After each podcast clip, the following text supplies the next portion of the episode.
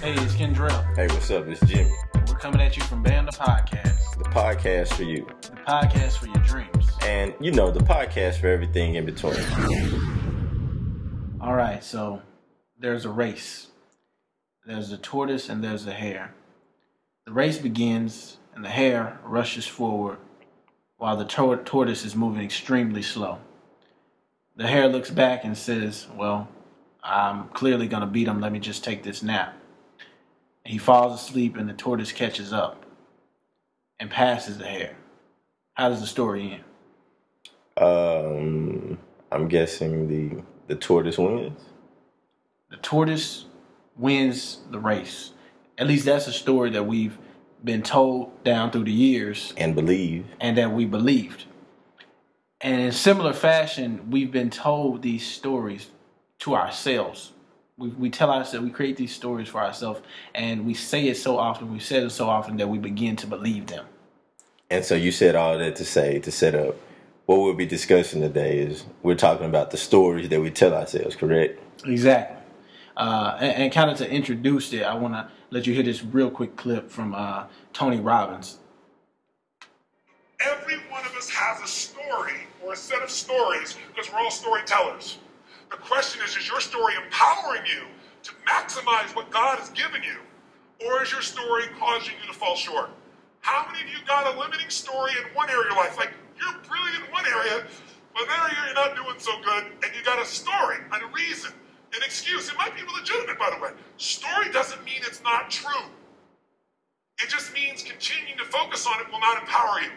Steve Jobs, what's his history? What's his story? His story was he was born out of wedlock, and I knew he was given up as a child, but he was told by a neighbor girl that he was given up. And he's sitting on the grass, crying his eyes out, because he knows he was given up, he was discarded. And he went finally, his parents saw him crying, and his parents were just good, soulful people. They didn't have a bunch of resources, they had the ultimate resource, love.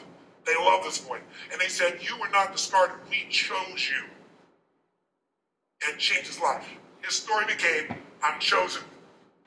And we may not be as fortunate as Steve Jobs was, who had someone to tell him that he was more than what he perceived himself to be.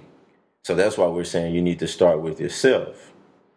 you know, for the longest time, like the people said, even Aristotle, who's a famous, you know, wise man, a philosopher, thought that the world was flat.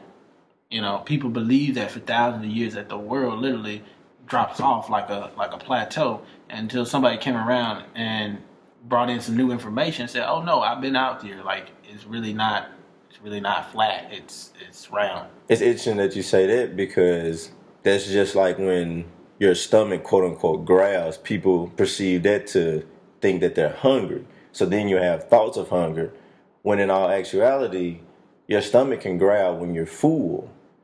Or your, uh, it's really, or your small intestines can growl. The muscles can contract when you're full. And the growling could could uh, interpret that you really need water and not food you know but it's it's what you tell yourself day in and day out that you'll start to believe right? Like I'm I'm just a shy person. Like I don't know why, but I just am shy. So you have shy thoughts everything you'll do will be shy you'll even sit at the back of the classroom or you, you'll walk as if you're shy you won't step into in, into a, a light if you're shy Mm-hmm. Yeah, it's because like you know they're saying like people you don't get what you want, you get what you expect. So if I expect that like my personality is I'm gonna be overweight, then well I, I've told myself this story for so long, then I might as well just eat like I'm overweight. Right, or it's even it's as simple as a name. Uh, you know, Pharrell named his his son Rocket, Yeah, and when Oprah asked him why did he name his son Rocket, he said well, it was a man-made, you know, shuttle that was built to ascend to go up. So if once he defines his name in school and he cons- consistently hears that that he was his name means to go up to to blast off, what do you think he'll do in life?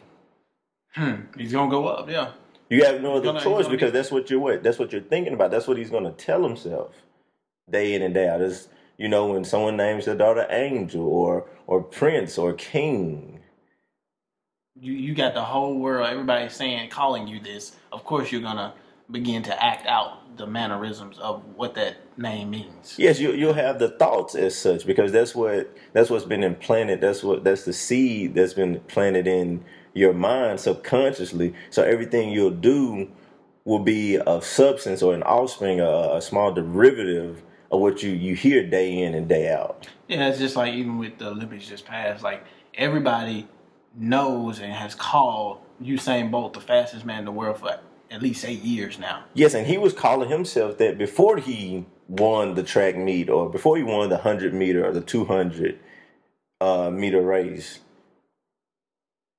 Yeah, so so he so it starts with the story that I'm saying, but sometimes like people put, can put other stories on you. Like I know that for a fact. Like you know, if somebody if you know says that you just gonna be just like your dad or you gonna be just like your mama, like, and you you begin to adopt those stories. you start to believe it, and it was the the 400 meter, not the uh, 200 meter. Oh yeah, he started off running. Usain Bolt started off with that race, didn't he? Yeah. Yeah, yeah. That was yeah. That was his. Yeah, that was his uh, uh forte beforehand. Well, either way, he's probably the fastest in all of them. So, but anyways, it's this story. Even with you got greats like Muhammad Ali, who always said, "I'm the greatest. I'm the greatest." Before anybody says that, and right. that's what people began to recognize him as. And you have to understand it starts with it starts with you. You have to believe it. No one is going to believe anything that you do. No one's going to believe something about you that you don't believe about yourself. That's what we're getting at. Yeah, and, and this writing the story. I mean, I think of it even as small as what what you listen to on your iPod, what you putting in your ear. Because technically, that's the story. If all you listen to are sad songs and heartbreak songs, oh, you know, nobody likes me. Don't don't expect to be happy. right? Like, how you gonna? How can you? You're feeding yourself this story, even if it's coming from a different source. You're you're feeding all these things are kind of like gateways to your brain, to your mind. That's it. And so monitor the story that you're telling yourself, all right, listeners. Once again, thank you for tuning in. This is Wake Up Wednesday. I'm Jimmy. I'm Kendrell and we'll see y'all next week.